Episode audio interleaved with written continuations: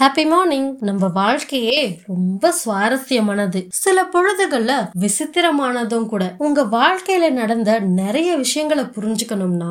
ஏன் உங்க வாழ்க்கையவே புரிஞ்சுக்கணும்னா நீங்க உங்க கடந்த காலத்தை பத்தி நினைச்சு பார்த்துதான் ஆகணும் பட் அந்த கடந்த காலத்துக்குள்ளேயே நீங்க சுழண்டுட்டு இருந்தீங்கன்னா உங்களோட நிகழ்காலத்தையும் எதிர்காலத்தையும் ஹண்ட்ரட் பர்சன்ட் எக்ஸ்பீரியன்ஸ் பண்ணவே முடியாது வாழ்க்கையில முன்னோக்கி பயணிக்கிறது எந்த அளவுக்கு முக்கியமோ அதே அளவுக்கு முக்கியம் நம்ம கடந்து வந்த பாதைய ஞாபகம் வச்சுக்கிறது ஹாவ் அன் ஆசம் டே இப்படிக்கு மேஹா